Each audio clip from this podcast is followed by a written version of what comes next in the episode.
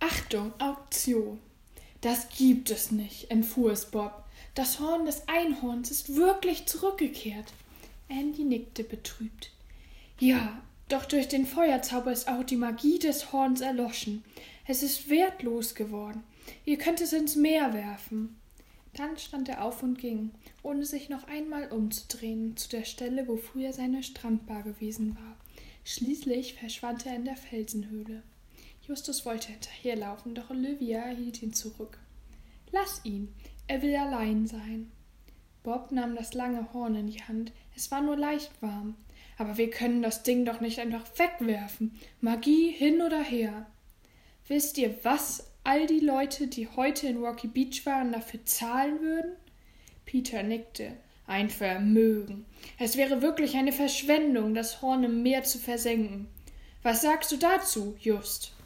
Der Anführer der drei Fragezeichen knetete seine Unterlippe. Er wusste immer noch nicht, was er von all dem halten sollte. Von Onkel Titus habe ich gelernt, dass man nichts wegwerfen sollte, antwortete er. Alles ist zu irgendwas zu gebrauchen. Und dieses Einhorn, äh, dieses Horn des Einhorns kann man dazu gebrauchen, die Strandbar zurückzukaufen. Bob klatschte begeistert in die Hände. Ja, das ist die Idee des Tages. Schocker, rief Peter. Jetzt waren die drei Fragezeichen nicht mehr aufzuhalten, und Justus hatte auch schon einen Plan im Kopf. Olivia verabschiedete sich von den Jungen, denn sie wollte bei ihrem Mann bleiben. Ich drück euch die Daumen, Jungs. Wir kommen später nach. Auf dem Rückweg erklärte Justus den Plan. Wir werden morgen Mittag um Punkt zwölf Uhr das Horn des Einhorns versteigern, und zwar auf dem Schrottplatz. Onkel Titus müssen wir einweihen, denn er muss uns bei der Versteigerung als Aktionator helfen. Damit kennt er sich aus. Peter radelte dicht neben Justus und wie sollen wir die Leute davon erfahren lassen? Ich werde noch heute den Reporter von der Rocky Beach Today anrufen. Dann steht die Auktion morgen früh in der Zeitung. Tante Mathilda und Onkel Titus saßen noch auf der Veranda, als die drei Fragezeichen eintrafen. Na, ihr seid ihr ja, ihr seid ja lange unterwegs gewesen, riefen sie ihnen entgegen. Wisst ihr überhaupt, was wir hier heute los war? Justus nickte. Das wissen wir. Und morgen wird hier noch mehr los sein. Wir müssen euch nämlich etwas erzählen. Mit diesen Worten legte er das Horn auf den Tisch. Es dauerte über eine halbe Stunde, bis die drei Jungen abwechselnd, alles berichtet hatten. Ungläubig fragte Tante Mathilda immer wieder nach. Doch schließlich ergriff Onkel Titus das Wort. Egal, was an der Geschichte dran ist, für mich ist der Fall klar. Schließlich bin ich Kaufmann. Auf dem Tisch liegt ein Horn, das eine Menge Geld bringen kann. Denn da draußen laufen Leute herum, die es unbedingt haben wollen. Das ist die Basis für ein gutes Geschäft. Wir machen es genau so, wie ihr es vorgeschlagen habt. Justus ruft bei der Zeitung an und ich bereite die Auktion vor. Tante Mathilda war auch dabei. Und ich kümmere mich um den Getränkeverkauf, denn für das Titus Jonas Gebrauchtwaren Center soll auch etwas dabei abfallen. Ich brauche nämlich dringend einen neuen Backofen. Es wurde recht spät an diesem Abend und Justus fiel nach getaner Arbeit todmüde ins Bett. Diese Nacht wurde er von keinem Geräusch geweckt und schlief tief und fest. Justus erwachte vom lauten Klappen einer Autotür. Verschlafen stolperte er zum Fenster und sah hinaus. Doch als er den kleinen grauen Wagen von Mr. Pinkert erblickte, zog er sich schnell wieder zurück. Aus seinem Zimmer konnte er gut beobachten, wie Onkel Titus den Mann begrüßte. Guten Morgen. Was kann ich für Sie tun? Der kleine Mann faltete eine Zeitung auseinander. Guten Tag. Ich will es kurz machen. Mein Name ist Pinkert und ich arbeite für eine große Baufirma. Ich habe von der Aktion, Auktion in der Zeitung gelesen und mein Chef ist sehr interessiert an, dieser, an diesem berühmten Einhorn. Er möchte das Horn des Tieres über der Rezeption seines neuen Hotels anbringen, als Glücksbringer. Nennen Sie mir einen Preis, ich kaufe es Ihnen sofort ab. Onkel Titus kratzte sich verwundert am Kopf. Sie kommen ja wirklich gleich zur Sache. Aber ich will es auch kurz machen. Ich kann Ihnen dieses Horn nicht verkaufen. Es ist für eine Versteigerung bestimmt. Ich weiß. Sagen Sie mir einfach einen Preis. In diesem Moment stürmten zwei weitere Männer in schwarzen Anzügen auf den Schrottplatz. Was ist der Preis? Was ist der Preis? schrie der eine. und der andere wedelte mit einem Bündel Dollarnoten in der Luft. Verkaufen Sie uns das Einhorn! Onkel Titus wurde ärgerlich. Das darf ich nicht und das will ich nicht, meine Herren. Die Versteigerung ist öffentlich ausgeschrieben worden. Sie muss stattfinden. Das ist Auktionsgesetz. Kommen Sie heute Mittag um zwölf wieder. Derjenige, der am meisten bietet, erhält das Horn. Mit diesen Worten ging er zurück ins Haus. Die beiden Männer im Anzug verließen enttäuscht den Platz und der kleine Mr. Pinkert stieg mit grimmigem Blick wieder in seinen Wagen. Fast hätte er beim Losfahren Peter und Bob übersehen. Im letzten Moment konnten die beiden mit ihren Rädern ausweichen. Blitzschnell rannte Justus die Treppe herunter. Denn er wollte nicht wieder der Letzte sein. Auf der, Ver auf der Veranda begrüßte er seine beiden Freunde. Guten Morgen, ihr Schlafmützen. Ich sitze hier schon eine halbe Stunde und warte auf euch. Bob lachte ihn aus. Vergiss es, Just. Du kannst nicht gut lügen. Du hast schon wieder deinen Schlafanzug an. Okay, ist schon gut. War ein Versuch. Aber wisst ihr, wer eben hier war? Ja, antwortete Peter. Dieser Pinkert, der hätte uns fast überfahren. Schnell erzählte Justus, was er gesehen und gehört hatte. Bob zog eine zusammengerollte Tageszeitung aus seiner Tasche. Pinkert und die anderen beiden Männer haben, Männer haben bereits vor der Auktion gelesen, von der Auktion gelesen. Dein Plan ist voll aufgegangen. Peter hob den Daumen. Besser geht's nicht. Aber woher haben die das Foto von dem Horn just? Das habe ich abends noch schnell abfotografiert und an die Zeitung geschickt. Jetzt kam auch Onkel Titus auf die Veranda. In den Händen hielt er ein rotes Samtkissen, auf welches er das weiße Horn gelegt hatte. Sobald geht es los. Hier ist das gute Stück. So eine spannende Aktion habe ich noch nie durchgeführt. Wichtig ist, dass alle Interessenten einen Platz haben und uns gut sehen können. Ich werde die Veranda als Bühne benutzen. Mathilda verkauft am Küchenfenster Getränke und ihr passt auf, dass die Leute nicht die Einfahrt zuparken. Justus bemerkte, dass sich im Inneren des Wohnwagens eine Gardine bewegt. Los, die beiden scheinen wach zu sein. Ich bin gespannt, was Andy zu der Versteigerung sagt. Die drei Fragezeichen liefen schnell, mit schnellen Schritten zum Campingwagen hinüber, doch plötzlich blieb Justus abrupt stehen. Psst, hört ihr das? Bob legte die Hände wie ein Trichter hinter die Ohren. Ja, im Wohnwagen klingelte ein Handy. Was ist daran so besonders?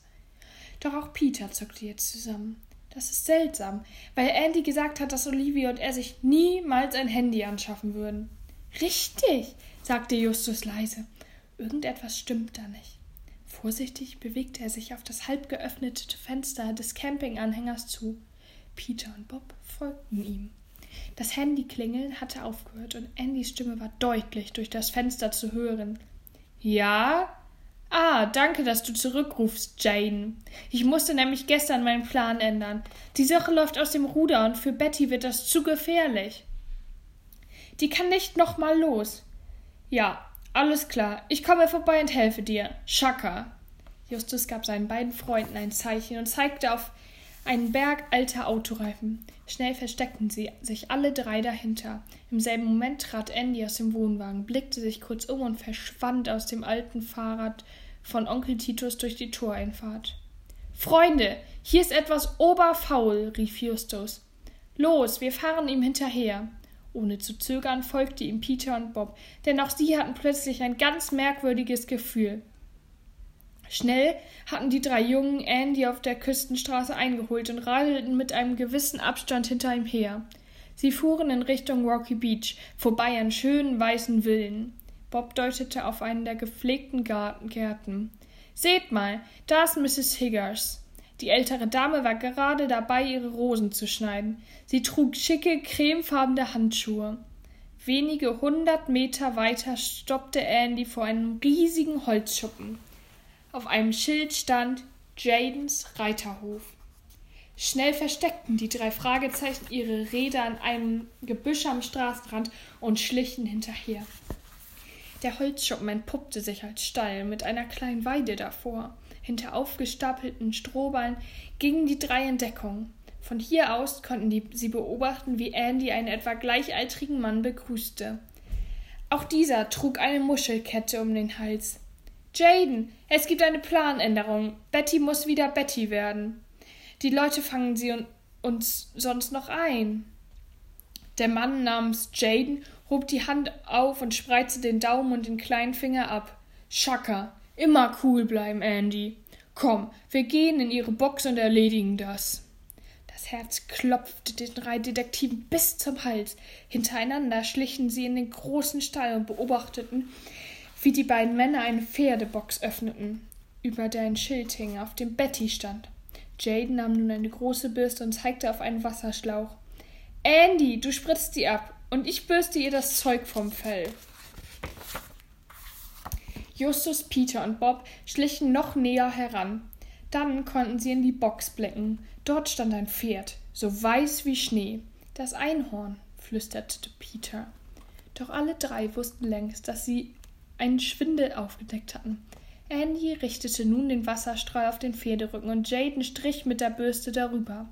Sofort lief eine dicke, weiße Soße herunter und das echte Fell kam zum Vorschein. Betty war hellbraun. Aufgeflogen. Justus hatte genug gesehen. Er trat entschlossen aus dem Versteck und drehte den Wasserhahn ab. Nanu? wunderte sich Andy. Was ist denn mit de. Als er Justus erblickte, ließ er den Schlauch fallen. Jaden, wir haben Besuch bekommen, murmelte er. Auch Peter und Bob kamen nun aus ihrer Deckung. Für einen Moment sahen sich alle schweigend an. Nur das Pferd fraß in aller Ruhe Hafer aus einem Eimer. Schließlich holte Andy tief Luft. Ich denke, es macht keinen Sinn, sich herauszureden. Jetzt kennt ihr das Geheimnis des weißen Einhorns. Schluss mit dem Spiel. Ich werde alle eure Fragen beantworten. Sie und Olivia haben uns belogen, sagte Justus. Wann kam sie auf die Idee mit dem Einhorn? Andy ließ den Kopf hängen und setzte sich auf einen umgedrehten Blecheimer. Wir wussten uns einfach nicht mehr zu helfen. 15 Jahre haben wir damit verbracht, die Strandbar aufzubauen, und irgendwann haben wir ganz vergessen, dass das Grundstück nicht uns gehört und wir nur geduldet werden. Dann kam eines Tages Mr. Pinkert. Er hat uns gedroht, uns bei der Polizei anzuzeigen. Als wir dann die Strandbar räumen mussten und die erste Nacht im Wohnwagen auf dem Schrottplatz verbracht haben, haben Olivia und ich uns diesen Plan ausgedacht. Wir waren uns sicher, der Plan ist perfekt. Wir wussten, dass manche Menschen für ein magisches Einhorn viel Geld ausgeben würden. Geld, das wir dringend gebraucht, um das Grundstück für die Strandbar zu kaufen. Bevor es Mr. Pinkert mit seiner Baufirma tut. Wir brauchten den Menschen nur zu beweisen, dass es dieses Einhorn tatsächlich gibt und die Geschichte rund um das Fabeltier wahr sind. Jetzt fuhr sein Freund Jaden fort. Genau so war's. Andy rief mich an und erzählte mir von seinem Plan. Wir zwei kennen uns aus alten Surferzeiten. Ich war sofort dabei. Wir haben Betty mit weißem Kreidestaub eingerieben und das spitze Horn von Andys Surfbrett wurde mit durchsichtigen Plastikriemen befestigt. Nur drei Auftritte reichten, damit ganz Rocky Beach verrückt spielte. Erst haben wir Betty über den Zaun des Schrottplatzes springen lassen, dann durch die Rosenbeete der alten Dame in der Nachbarschaft und am nächsten Tag ließen wir sie am Strand galoppieren. Und das Horn? fragte Peter neugierig. Wie wurde es in das Lagerfeuer gezaubert? Jetzt sprach wieder Andy weiter. Das Horn ist eigentlich der Stoßzahn eines Narwals. Früher hat man tatsächlich geglaubt, dass dieses Horn zur Sagengestalt des Einhorns gehört. Und tatsächlich hat es mit der alten Hawaiianer Akebono Kanamoku geschenkt. Dieser Teil der Geschichte ist wahr. Heute ist der Narwal übrigens durch, eine Artenschutzgesetz, durch ein Artenschutzgesetz geschützt. Auch der Handel mit dem Horn ist streng geregelt. Keine Sorge, ich besitze alle nötigen Nachweise und Papiere. Tja, und hier gezaubert habe ich das Horn natürlich nicht. Olivia hatte es unter der Lagerfeuerstelle vergraben. So brachte es nur etwas Hokuspokus, um zu erscheinen zu lassen. So, das ist die ganze Geschichte. Jetzt könnt ihr euch überlegen, ob ihr mich und Olivia verraten wollt. Justus knetete seine Unterlippe. Außer den Rosen von Mrs. Higgers ist ja eigentlich kein wirklicher Schaden entstanden, und die Rosen kann man ersetzen. Aber bevor wir weiter nachdenken, wie wir mit dieser Lügengeschichte umgehen, lasst uns zum Schrottplatz zurückfahren. Gleich beginnt die Auktion. Und wenn dort jemand im Glauben an ein echtes Fabelwesen das Horn für viel Geld ersteigert, dann tritt wirklich ein Schaden ein. Andy war einverstanden. Gut, fahren wir zurück. Jaden bleibt hier und kümmert sich um Betty. Ich übernehme für alles die volle Verantwortung. Mein Freund hat damit nichts zu tun. Es war einzig und allein meine Idee. Zum ersten, zweiten, dritten. Auf dem Gelände des Schrottplatzes war jede Menge los. Vor der Veranda hatte sich eine große Menschentraube versammelt. Hektisch lief Onkel Titus hin und her und blickte nervös auf seine Armbanduhr. Vor dem Küchenfenster stand eine lange Schlange. Jeder wollte bei der Hitze ein kaltes Getränk und Tante Mathilda kam mit dem Verkauf kaum hinterher. Ganz vorne, direkt vor der Veranda, stand Mr. Pinkert und telefonierte. Die drei Fragezeichen entdeckten auch die anderen beiden Männer an der Menge, die in der Früh bereits auf dem Schrottplatz gewesen waren. Außerdem Mr. Porter, Giovanni und Kommissar Reynolds, selbst das Fernsehen war vor Ort und die Moderatorin im roten Jackett interviewte Schaulustige. Auch der Reporter Mark Cinder war da und schoss unentwegt Fotos. Olivia kam jetzt auf Andy zugelaufen. Was ist passiert? Wo warst du? Ihr Mann gab ihr einen Kuss. Ich war bei Jaden und die drei Jungs hier wissen alles. Sie haben unsere Geschichte aufgedeckt. Doch mach du dir keine Sorgen. Alles wird gut. Kommissar Reynolds saß auf seine, sah auf seine Armbanduhr. Dann griff er zu seinem Megafon.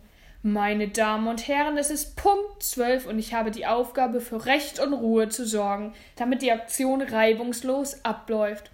Wenn das hier vorbei ist, mache ich drei Kreuze und will von einem Einhorn nie wieder etwas hören. Ich übergebe das Wort jetzt an Mr. Jonas. Justus Onkel räusperte sich nervös und stellte sich in die Mitte der Veranda. Neben ihm lag auf dem roten Samtkissen das Horn. Sie haben gehört, was der Kommissar gesagt hat. Hiermit ist die Versteigerung eröffnet und es gelten die bekannten Auktionsregeln. Ein Gebot ist ein Gebot und kann nicht mehr zurückgenommen werden. Geboten wird durch ein eindeutiges Handzeichen, gezahlt wird ausschließlich mit Bargeld. Und los geht's. Wer bietet einen Dollar für dieses Horn? Sofort schossen viele Hände in die Luft und Onkel Titus erhöhte den Auktionspreis. Justus versuchte verzweifelt, sich durch die Menschenmenge nach vorn zu arbeiten. Peter und Bob blieben dicht hinter ihm. Wer bietet 100 Dollar? 200 Dollar? Ich sehe, Mr. Portet bietet mehr.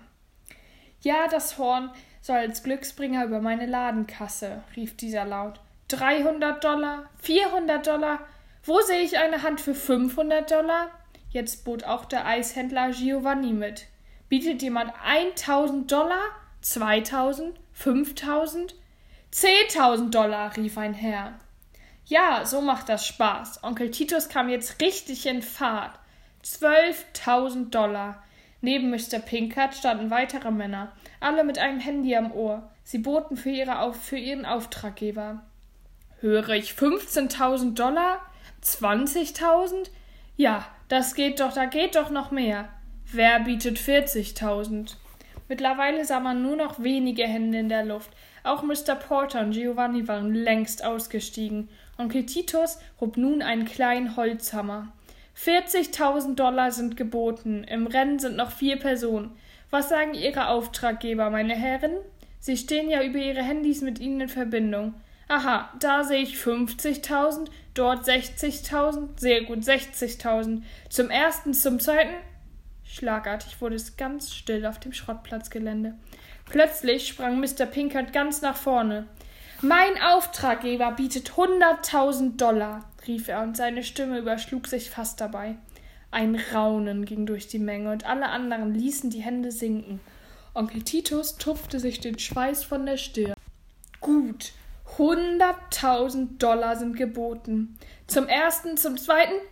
In diesem Moment hatte es Justus endlich bis nach vorne geschafft und sprang die Stufen zur Veranda hinauf. Onkel Titus starrte ihn an.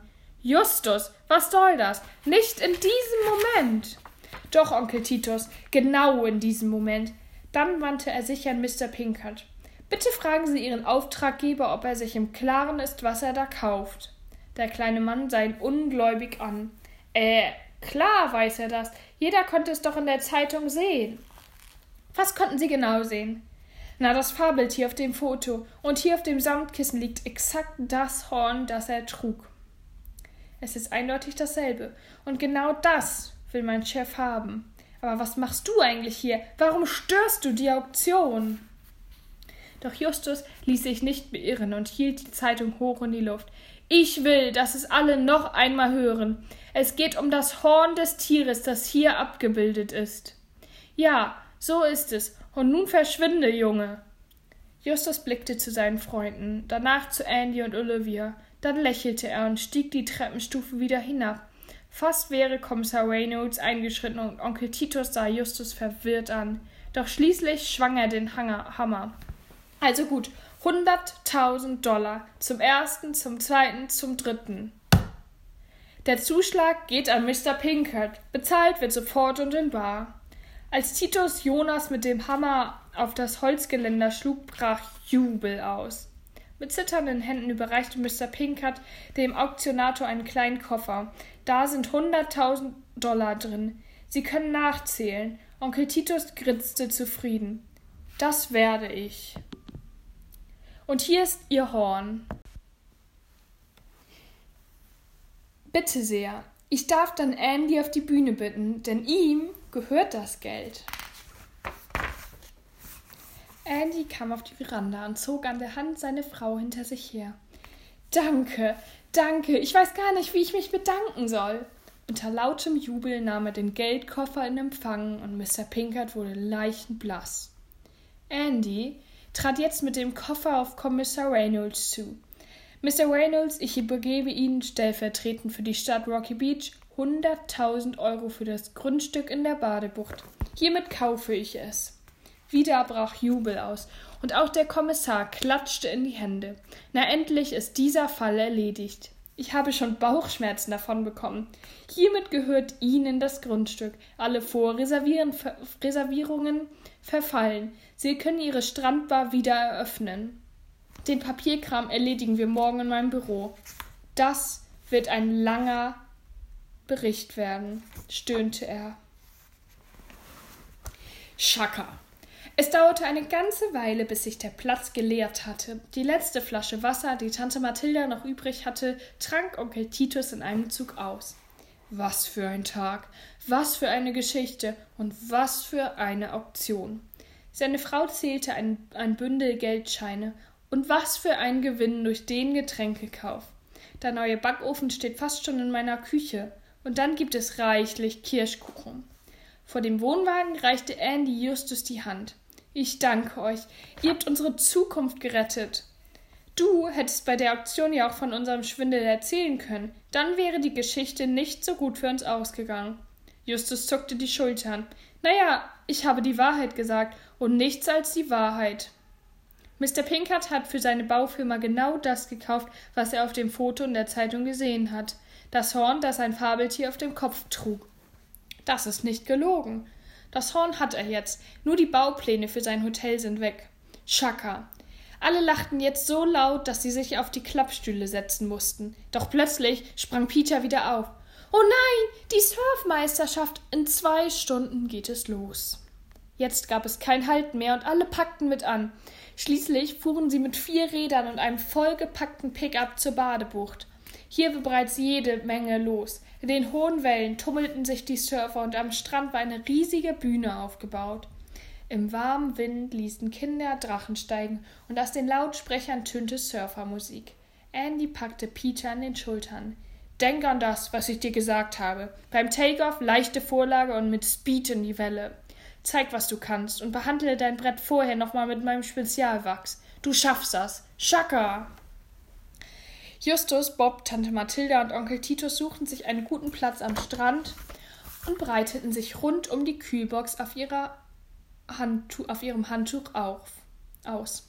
Andy trommelte seine Leute zusammen und kurz darauf trugen jede Menge Helfer wie eine Ameisenkolonne die Einzelteile der Strandbar durch die Bucht. Olivia entfachte ein schönes Lagerfeuer und das große hölzerne Bauschild von Mr. Pinkerts Firma brannte wunderbar. Dann war Peter an der Reihe. Er suchte sich die beste Welle aus, die weit und breit zu sehen war. Der Take-off gelang und die Bottom-Turns wurden sicher ausgeführt. Im Anschluss zeigte er, wie er einen Floater beherrschte und stand sicher an den Tubes. Schließlich beendete er den Ritt durch die Wellen mit einem kraftvollen Re-Entry hob die Hände zum Hang loose und tauchte kopfüber ins Weißwasser ein. Die Jury stand auf und applaudierte. Wenig später schritt Peter mit dem Pokal in der Hand zur provisorisch zusammengebauten Strandbar. Stolz stellte er ihn auf dem Tresen ab. Doch Andy hatte noch eine Überraschung. Er griff nach unten und überreichte dem verblüfften Peter das Surfbrett mit dem aufgemalten Einhorn, wundersam mit dem aufgemalten Einhorn. Wundersamerweise befand sich an der Spitze wieder ein Horn. Wo kommt das denn plötzlich her? fragte Peter verwundert. Andy grinste. Akebono Kanamoku hat mir mehrere Hörner geschenkt. Hier bitte. Das Brett ist für dich. Peter stand der Mund offen und er bekam nur ein einziges Wort dafür heraus. Schaka.